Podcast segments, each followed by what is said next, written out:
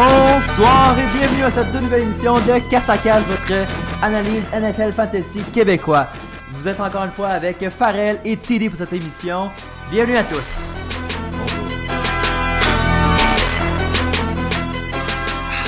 Ça y est, c'est parti, on a une émission assez chargée aujourd'hui. On a 30 minutes pour faire le tour des matchs qui sont à venir, nos prévisions, ce qu'on veut voir dans la fin de semaine et nos paris plus ou moins réalistes. On va aller premièrement avec le match de lundi soir qui a eu lieu hier. D'ailleurs, on enregistre assez tôt cette semaine le match opposant Kansas City à Denver. Vas-y, Farrell. Premièrement, Patrick Mahomes qui a encore gagné une de ses premières parties comme un carrière recrue. C'est étonnant pour un carrière de recrue de lancer 4-0 une saison. Il a été très étonnant sur sa passe de la main gauche. Quelque chose qu'on ne voit pas souvent, passer de la main droite à la main gauche pour pouvoir le lancer à un de tes receveurs. Également, Qu'est-ce que j'aimerais souligner, c'est l'imagination que les coordonnateurs offensifs commencent à avoir dans la NFL. On a vu ça cette semaine avec Denver qui ont essayé un jeu truqué à la fin, un pitch pass sur le côté pour pouvoir continuer. Ça finit par un fumble, mais on peut voir que de plus en plus les coordonnateurs offensifs essaient des choses. J'adore ça. C'est le fun à voir. Les Colts, même chose en prolongation, ont décidé d'y aller au 4e essai. Ça leur a fait perdre la partie, mais comme le coach en chef a dit, on y va pour gagner, on y va pas pour avoir un tie à la fin. Donc, on voit vraiment de l'agressivité du côté des coachs cette année, puis j'aime ça, c'est le fun à voir. Effectivement, puis sinon, si on revient rapidement à Patrick Mahomes, j'étais très content de voir marquer plus de 22 points fin de cette semaine. J'aimerais dire que je remporte le premier bet de la saison. Je vais pas applaudir pour ça, je vais recevoir une claque à la place. Donc, un touché par la course pour Mahomes et une autre bonne performance. Il a été beaucoup épaulé par Kelce en fin de match, qui a fait des gros catchs, puis qui a fait en sorte que Kansas City s'en sort avec la victoire. 4e de la saison, 4-0 pour l'équipe qui bat Denver par la marque de 27-23, ce qui a mis... On va se dire que sans son touché par la course, j'aurais gagné le bet. Oui, mais on ne sait jamais qu'est-ce qui aurait pu arriver pour la suite des choses. Moi, j'avais Kelce aussi en fin de match. Si vous avez des joueurs de Kansas City, c'est un match que vous avez beaucoup regardé parce que c'est des joueurs qui performent beaucoup depuis le début de la saison et on s'attend à gros de leur côté. Bon, Par contre, avant de continuer, c'est d'avoir un des running backs de Denver que peu importe si vous avez Philip Lindsay ou Royce Freeman, les deux ont performé. Donc, moi, je pense que ça va être de même pour continuer le restant de la saison. Vous pouvez starter vos deux running backs de Denver. Effectivement. Rapidement, on va aller avec les nouvelles de la semaine. Farrell, je vais te laisser couvrir ta chronique. C'est à toi la parole. La grosse nouvelle de la semaine, c'est certain, côté fantasy, c'est Le'Veon Bell. On le suit. On n'arrête pas de le suivre depuis le début de la saison. On ne sait pas qu'est-ce qui arrive avec lui. Mais là, qu'est-ce qui a l'air de se passer, c'est qu'il va revenir pendant le bye week de la semaine 7. Pour pouvoir jouer la semaine 8. Ben, il dit qu'il va faire ça. Est-ce que ça va vraiment se passer comme ça? Moi, je pense qu'à un moment donné, quand tu as une organisation, tu es les Steelers, tu n'as pas le choix d'y aller et de le faire jouer. James Conner, il a été bon les premières semaines, mais il a montré qu'il n'était pas Le'Veon Bell. Donc, pour la suite, je pense qu'il faut qu'on arrête de faire une guerre de coq, voir c'est qui est le plus hot. Les deux, vous pouvez être mieux un pour l'autre, pour l'organisation. Donc, je pense qu'ils vont le faire jouer en semaine 8. Puis ça n'empêche pas le fait qu'ils pourraient le trader après et que James Conner pourrait être leur starter pour l'année prochaine. Mais pour le moment, je pense que c'est vraiment Le'Veon Bell qui va starter quand il va revenir. Sinon, d'autres nouvelles à regarder un peu. Zeke, il a été un peu blessé pendant la game. Il a joué quand même avec sa blessure. Je pense pas que c'est quelque chose qui va l'empêcher de jouer dans les prochaines semaines, mais c'est quelque chose à quand même regarder avant son prochain match-up. Sinon, on a Ingram qui revient de suspension, comme on dit dernier podcast. Ça, c'est sûr, c'est très intéressant côté fantasy. Mm-hmm. Puis, ayez pas peur si vous êtes quelqu'un qui a Camara dans son équipe, ça devrait pas du tout affecter sa production fantasy. Mm-hmm. Dans le nouvelle de la semaine, ça ressemble pas mal à ça. Sinon, il y a Edelman aussi qui revient de suspension. Oui, c'est vrai. J'ai hâte de voir ça. Comment on a vu un match assez explosif au niveau de la offense du New England la semaine passée. Je sais pas à quel point ça va... aller encore plus gros. Sinon, on va parler des kickers. C'est rare qu'on en parle, mais Greg Zuerlein qui revient possiblement de blessure la semaine 5. J'en parle parce que c'est facilement un top 5 des choix de les kickers. C'est un gars qui a fait énormément de points fin de la semaine passée, donc je suis sûr que beaucoup de joueurs l'avaient en début de saison. Je ne sais pas quelle a été votre stratégie par rapport à ça. Est-ce que vous l'avez conservé ou est-ce que vous l'avez drop? Moi, si vous l'avez drop, je regarderai ça un peu du coin de l'œil parce qu'il peut facilement faire au moins un 9-10 points là, par match comme kicker. Personnellement, je pense pas qu'il revient cette semaine. Parce qu'ils viennent de signer Cairo Santos. Ancien des Chiefs. Donc, moi, je pense qu'ils le prennent parce que Fakin n'a pas fait la job jusqu'ici, mais je pense que Zuerlein va peut-être pas venir jouer cette semaine. Ben, c'est à monitor parce que c'est ce que le coach des Rams a dit. On va voir si ça va avoir lieu, mais c'est un gars à regarder du coin de l'œil. Puis... Mais personnellement, je garderai jamais un kicker. Juste comme ça. De plus, sur mon bench, quand tu pourrais avoir un... Je sais pas. Ouais, mais là, on parle quand tu as un alignement qui est boosté dans tous les coins. Ouais, tu peux te permettre comme de garder genre pas ton cas, là. Anyway, pour finir les nouvelles de la semaine, déjà que c'est difficile du côté tight end, ça ne s'améliore pas avec Gronk qui est blessé. Ouais. Et il y a également Jack Doyle qui n'est pas revenu non plus à pratique. Puis dernièrement, T.Y. Hilton qui n'a pas pratiqué non plus aujourd'hui. Ça. C'est pas un tight end, mais ça vaut la peine de souligner. Donc, c'est pas mal les blessures à regarder pour le restant de la semaine. On sait que Fournette est blessé, mais il n'y a eu aucun timeline pour son retour. Effectivement. Merci pour ça, Farrell. On poursuit avec l'analyse, les prévisions pour les matchs à venir. On va y aller un peu plus décousu qu'à l'habitude. On va, dans le fond, passer un petit 20 minutes à décortiquer un peu qui on starterait dans les différents match-ups par position. On va y aller par la suite avec nos quits, stash et nos sites de la semaine s'il y en a. Par la suite, on va y aller avec quelques prédictions un peu folles, puis on va terminer là-dessus. Donc rapidement, au niveau des starts, on va commencer par les quarterbacks. Définitivement, moi, il y a des gars qui me viennent en tête et que je veux starter, comme par exemple Tom Brady qui a été assez... qui a retrouvé la victoire avec une performance de, je pense que c'était 38 points la semaine dernière contre Miami. Je l'attends avec un gros match, avec le retour en plus de Edelman. Je m'attends à une bonne performance de sa part. Ouais, c'est sûr que ça peut être bon. Moi, par contre, il y a deux carrières que je regarde vraiment dans un match-up qu'il va faire beaucoup de points. Puis c'est deux équipes qui font beaucoup de points depuis le début de l'année. C'est Ben Roethlisberger puis Matt Ryan. Deux équipes qui ont des défenses qui ont de la difficulté depuis le début de la saison. Donc, d'après moi, les deux carrières vont faire beaucoup de points dans ce match-là. Ils vont être obligés parce que les défenses vont en accorder beaucoup de chaque bord, donc ils vont être obligés de compenser.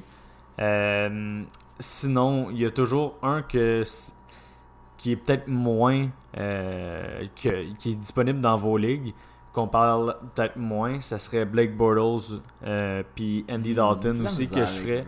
Mais Blake Bortles, là, si on regarde dans l'historique des games qu'il a joué sans Leonard Fournette, à part cela il y a 2 semaines, que la plupart du monde l'avait pick-up, l'ont fait jouer, puis ça a joué contre eux. Ouais. Mais sinon, l'historique, quand Leonard Fournette n'est pas là, Blake Bortles a des grosses games. Il va jouer contre Kansas City.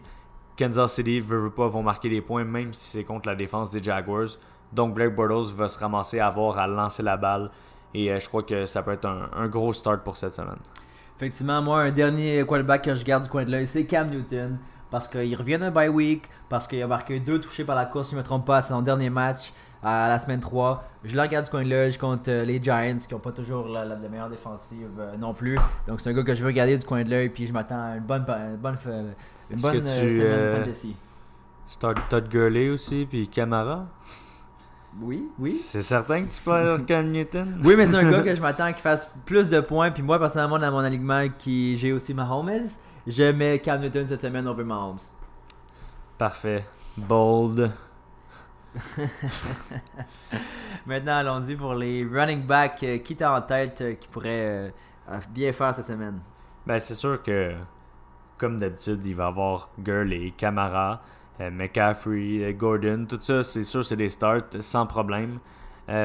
Quelqu'un que je regarderai de plus proche cette semaine, encore du côté des Jaguars, TJ Yeldon, que étant donné que Leonard Fournette ne jouera sûrement pas, la semaine passée, il a fait 2 touchés, je pense. En tout cas, 22 points. Ouais, je pense que ouais.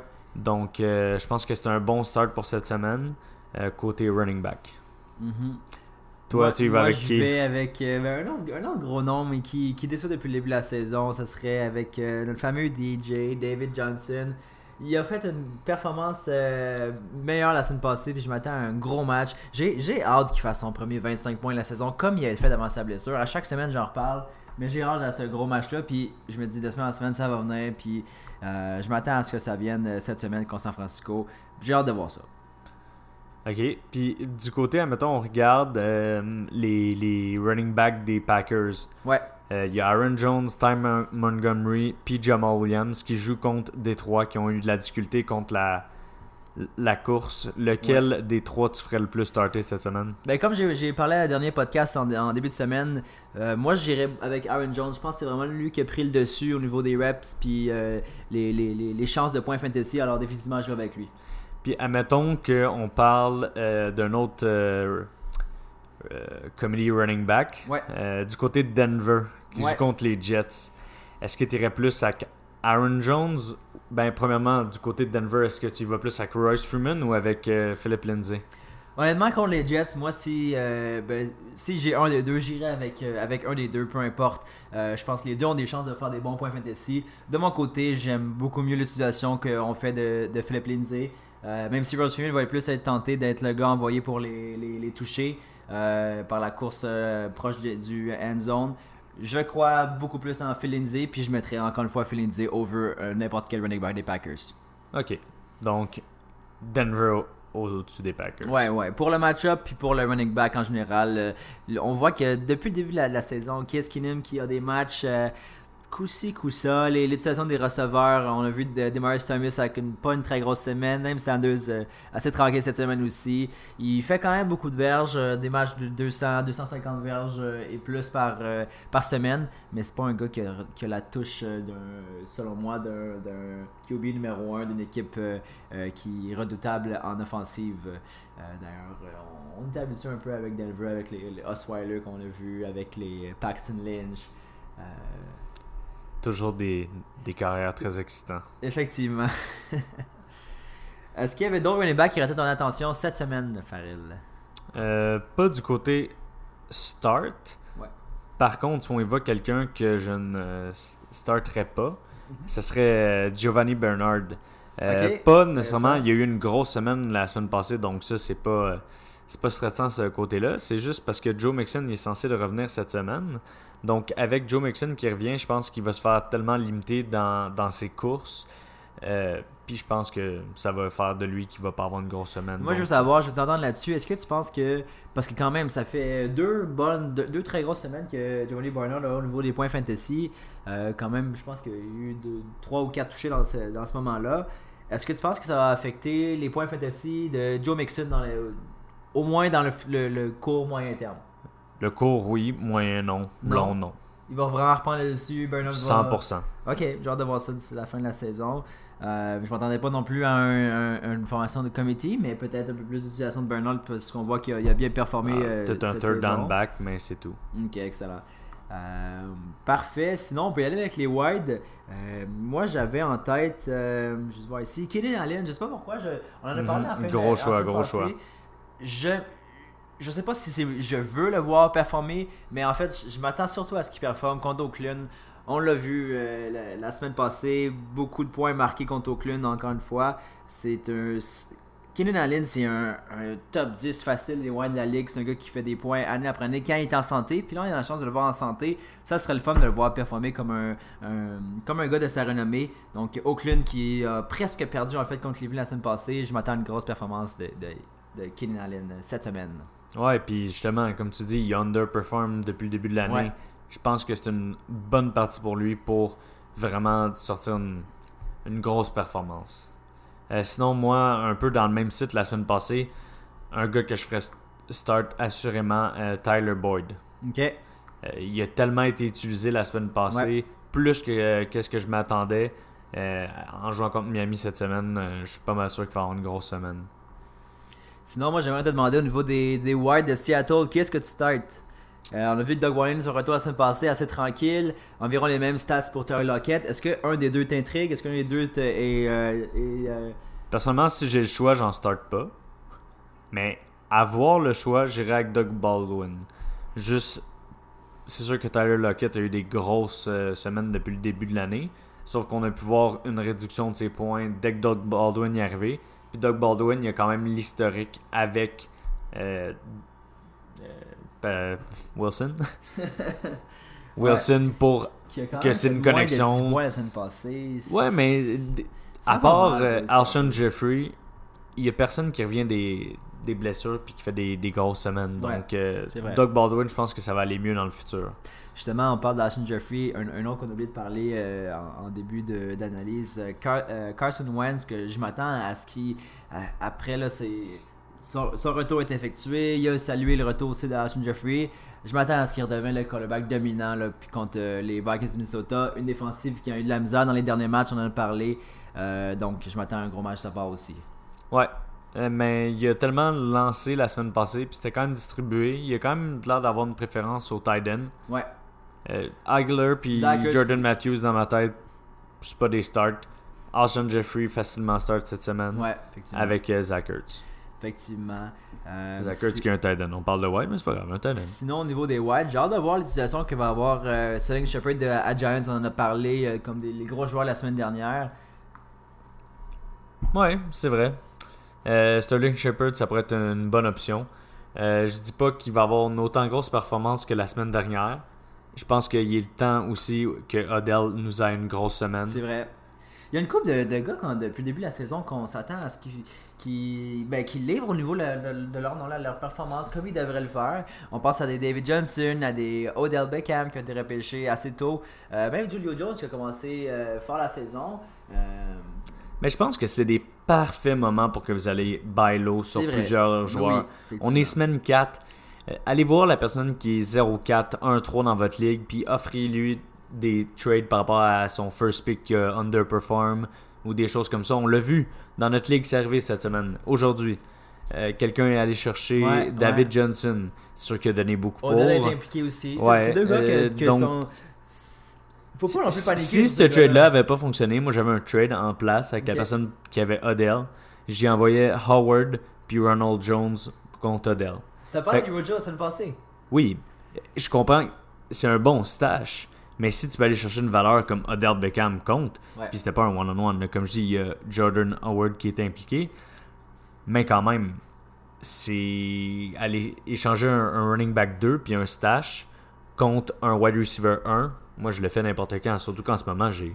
Mais je pense vraiment que dans notre ligue, la personne qui se retrouve finalement avec David Johnson s'en sort beaucoup mieux qu'avec un duo Howard et Rojo. Ouais, mais c'était pas ça le trade. C'est quoi le trade? C'était pour Odell Beckham.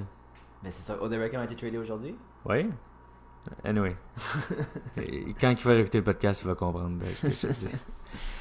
Donc, si on y va côté tight end, c'est rendu tellement mince, mais on va essayer de donner des petits hints sur où vous pouvez aller chercher. Clairement, un stash tight end que je commencerai à regarder de plus en plus, c'est du côté de Baltimore, Hayden Hurst. Hayden Hurst qui a été très haut repêché pour Baltimore cette année. Ils l'ont vu au camp, ils l'ont vu jouer, ils l'adorent, juste que pour l'instant il est blessé, mais il est censé revenir bientôt. Donc, avec un landscape de tight end qui est tellement vide, je crois que ce serait quelque chose à monitor pour le moment. Mm-hmm. Il y a aussi Ingram, Howard, il y en a plein de blessés en ce moment, donc vous n'avez pas beaucoup de choix. Je pense que si vous avez une place de libre sur votre bench, allez-y puis allez chercher Hayden Hurst. Sinon, commencez à regarder pour les handcuffs. En ce moment, un gros pick-up que d'après moi, il va se passer dans beaucoup de ligues. Donc, si vous écoutez le podcast... après vos waiver claims, ça va être un petit peu difficile de l'avoir, mais allez chercher Cameron Brate. Ouais. Cameron Brate, qu'on l'a déjà vu, qui a une connexion avec Jameis Winston. Ouais. Howard est blessé. Ça va sûrement pas être un choix pour le restant de la saison, mais si vous voulez avoir un bon choix pour les prochaines semaines, Cameron Brate, c'est quelque chose à aller chercher. Quelqu'un. Effectivement. Sinon, un autre gars que j'ai regardé du coin de l'œil, ce serait Vance McDonald avec Pittsburgh. C'est un gars qui a connu une grosse semaine à la semaine 3. De la mort. Et oui, on va se rappeler de ce jeu-là. Sinon, la semaine dernière, 4 points fantasy, on s'attend un peu plus d'un tandem. Mais c'est ça les talents. On prend des bêtes. Puis moi, je pense que contre Atlanta cette semaine, tout le monde va être impliqué. Puis je m'entendrai assez... en fait, je serais assez confortable d'avoir un gars comme Vance McDonald dans mon alignement pour cette semaine au niveau du tight end. C'est sûr, c'est tous des bons choix. Puis pour vrai, moi, en ce moment, avec... tellement autant de tight ends qui font rien. un 6-7 points pour un tight end, je suis content ces temps-ci. Tu veux juste pas qu'il y ait un 2, tu veux que ça bouche un peu ce trou-là, que ça soit pas complètement nul, mais avec 6-7 points, j'accepte ça. Puis je m'attends à ça d'Njoku pour le futur. Là, ça va être difficile contre Baltimore, surtout que Jimmy Smith est revenu. Jimmy Smith devrait pas être sur Njoku, mais je pense que Cleveland vont l'avoir difficile cette semaine. Parfait, ça fait un peu le tour des starts. Je pense qu'on n'irait pas au niveau des defense ou sinon des kickers. Je pense que c'est une position en général. Puis la plupart du temps, vous en avez un et vous le gardez. Kicker, je pense pas que ça vaut jamais la peine de regarder ça. Là. Il y a Justin Tucker qui a un start à chaque semaine. Mais sinon, les autres, ça peut être du stream ou juste d'en avoir un, c'est tout. Ouais. La défense, une qui vaut la peine peut-être d'être dit, qui est une des défenses qui fait le plus de points et qui n'est pas beaucoup honte en ce moment, c'est Tennessee. J'allais joue contre Buffalo. Ouais. Buffalo, 7 sacs qui ont accordé la semaine passée, 2 interceptions, 1 fumble. Donc, si vous pouvez capitaliser sur la défense de Tennessee cette semaine, je pense que ça serait un bon pick. Mais tout dépend aussi du nombre de waivers que vous pouvez avoir dans la saison. Si vous êtes une ligue qui en a une dizaine, allez pas faire ce genre de move-là. Mais dès que vous avez plus, même un par semaine, 20 waivers par saison, ben ça vaut peut-être la peine de peut-être give up sur une équipe comme les Vikings de Minnesota qui donnent rien au niveau fantasy en défensive depuis le début de la saison. J'ai recherché Tennessee qui ont vraiment un bon match-up cette semaine, puis ça serait intéressant de voir pour la suite pour les autres semaines également. Mais aussi ça dépend pour les bye week. Comme si on regarde dans mon cas cette semaine, j'ai Bears D, puis d'après moi elle honte dans toutes les ligues en ce moment. Donc si vous avez Bears D, vous avez un bye week, vous ne voulez pas laisser un trou, allez-y avec Tennessee. Effectivement, on va y aller maintenant avec les sites. On va aller un peu plus sélectif, pas nécessairement faire le tour de chaque équipe. Qui t'aurait comme site cette semaine? On a dit quelques-uns plus tôt. Ouais. Sinon, c'est sûr qu'il y en a qui me sautent un peu aux yeux. Corey Davis qui a eu une grosse semaine la semaine passée. Découragez-vous pas cette semaine s'il n'y a pas une grosse semaine. Mais à date, Tre'Davious White pour Buffalo a été quand même de shutdown. Pas mal tous les wide receivers qu'il a joué contre. Puis là-dedans, on en compte des très bons. Là. On peut voir Keenan Allen qui n'avait rien fait. Il avait été mis sur Stefon Diggs contre les Vikings. Stefon Diggs n'avait rien fait. C'était Adam Thielen qui avait tout fait les points. Donc, du côté de Corey Davis, je relaxerai un peu cette semaine. Moi, en fait, ce qui je citerais, ça serait... C'est assez surprenant, mais moi, je citerais pas mal toute l'offense de Kansas City. Ils sont très forts depuis le début de la saison. Pas toute la offense, mais en les Mahomes, je le start pas. Il est exceptionnel depuis le début de la saison, mais contre Jacksonville, ça a été une très grosse défensive. Puis je pense pas qu'ils vont faire beaucoup de points à ce niveau-là. Kelce, c'est sûr que tu le starts parce que c'est un must-start qui peut faire beaucoup de points. Moi, je start Hunt. Hunt, tu le starts. Ça serait lui que je. D'aplomb. Moi, Jacksonville, si on a une faiblesse. Hill, par contre. Non. Ben, ça dépend, c'est vos choix. Si vous êtes. Est-ce que je start Tyreek Hill ou je sais pas. T'as-tu un joueur dans ma tête? Quelqu'un, ben il y a tellement de bons streams. Non, je start quand même Tyreek Hill. Tyreek Hill contre Kenny Stills, c'est vrai qu'il y a eu une semaine de saison la semaine passée, mais contre les Bengals. Mais Bengals joue bien depuis le début de la saison. Kenny Stills, je pense pas que c'est un bon exemple. Mais par contre, c'est sûr que vous pouvez avoir des streams qui iraient mieux. Mais il est tellement dynamique. John Brown, ouais. John Brown, je starterai over Tyreek Hill. Mm-hmm. Mais l'attaque est tellement dynamique. Kareem Hunt, je le start et Kelce, certain. Il y a juste Hill puis Watkins qui est blessé, que peut-être que je garde une petite réserve. Puis sinon, parle-moi de Mahomes. Qu'est-ce que tu penses de ça? Est-ce que toi, tu starterais? Exemple, que t'as Mahomes puis t'as un gars comme Carson Wentz qu'on a parlé tantôt.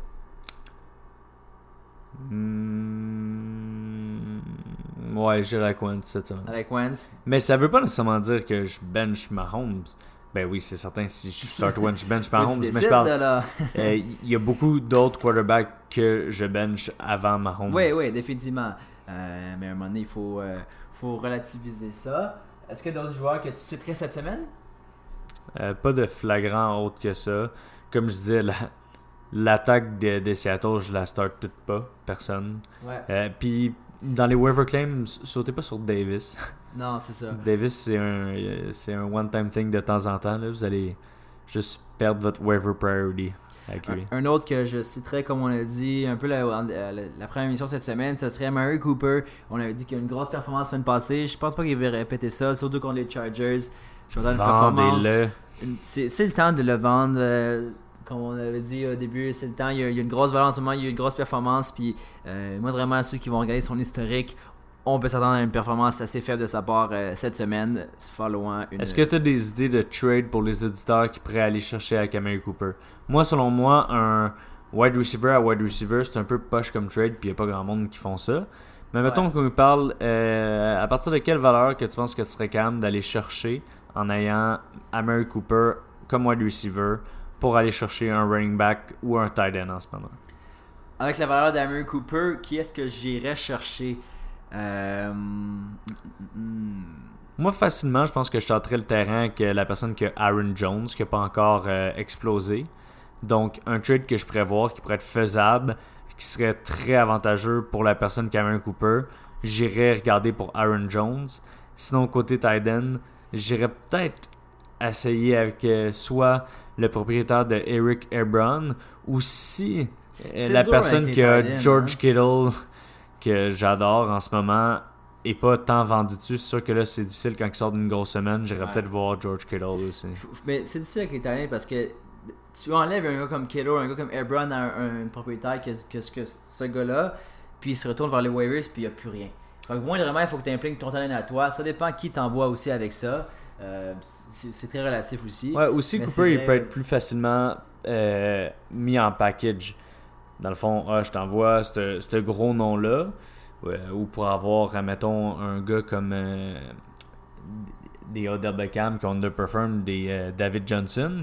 Puis pour combler le trou, mettons, tu vas chercher un Odell Beckham, le gars, il dit « Ah ouais, mais je ne vais plus vraiment avoir de wide receiver après. » Ben là, tu mets un petit Amari Cooper dans le trade pour le convaincre qu'il va quand même avoir un wide receiver après ça.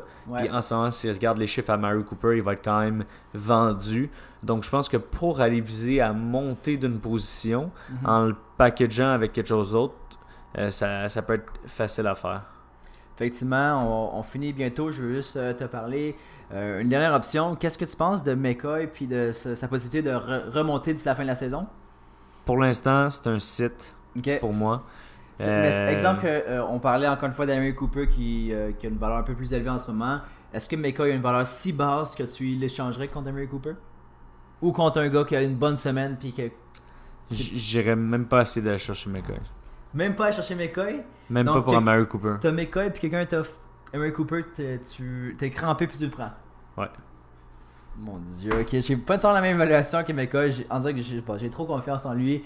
Je m'attends à ce qu'il remonte. On sait même pas s'il va. On pourrait arriver dans 2 semaines puis il est suspendu pour le restant de la saison parce que il a battu sa femme et ses enfants. Bon, ça, on va laisser la justice décider. Puis on l'a vu avec. Il y a des problèmes. Il y a des problèmes autour de lui. Il performe pas. Ils ont même pas donné la balle la semaine passée. Il n'y a rien d'attirant en ce moment. C'est vrai qu'il n'y a rien d'attirant, mais il y a quand même un potentiel. C'est Shady.